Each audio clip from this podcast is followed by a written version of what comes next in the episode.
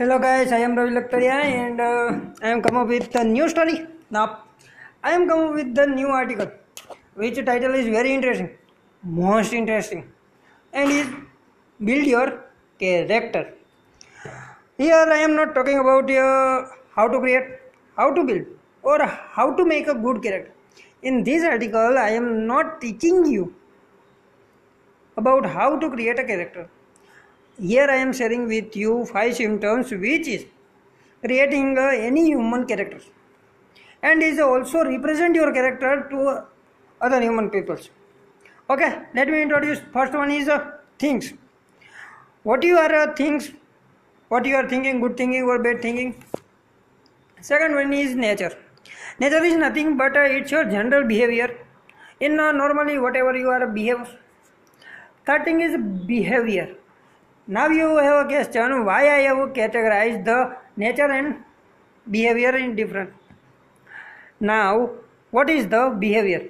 Behavior is a one type of in particular situation what you are behave from the nature.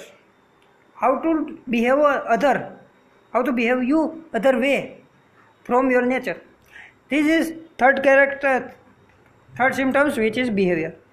Fourth one is habit. Habit also good habit or bad habit.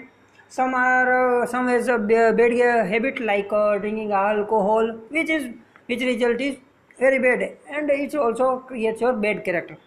Fifth one is your gesture. I'm not uh, talking about your fashion, your style, your hairstyle.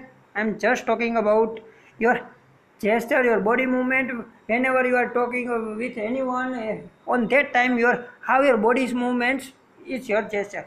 These five symptoms are also very important to represent your character, build your character. So make it good. These five symptoms in your life in making a good character. And uh, don't don't forget to read my this article, which is help to you how to create, not how to create. It's help to you how to understand. It's help to you understand the. It helps to you understand your character. Okay guys. Thank you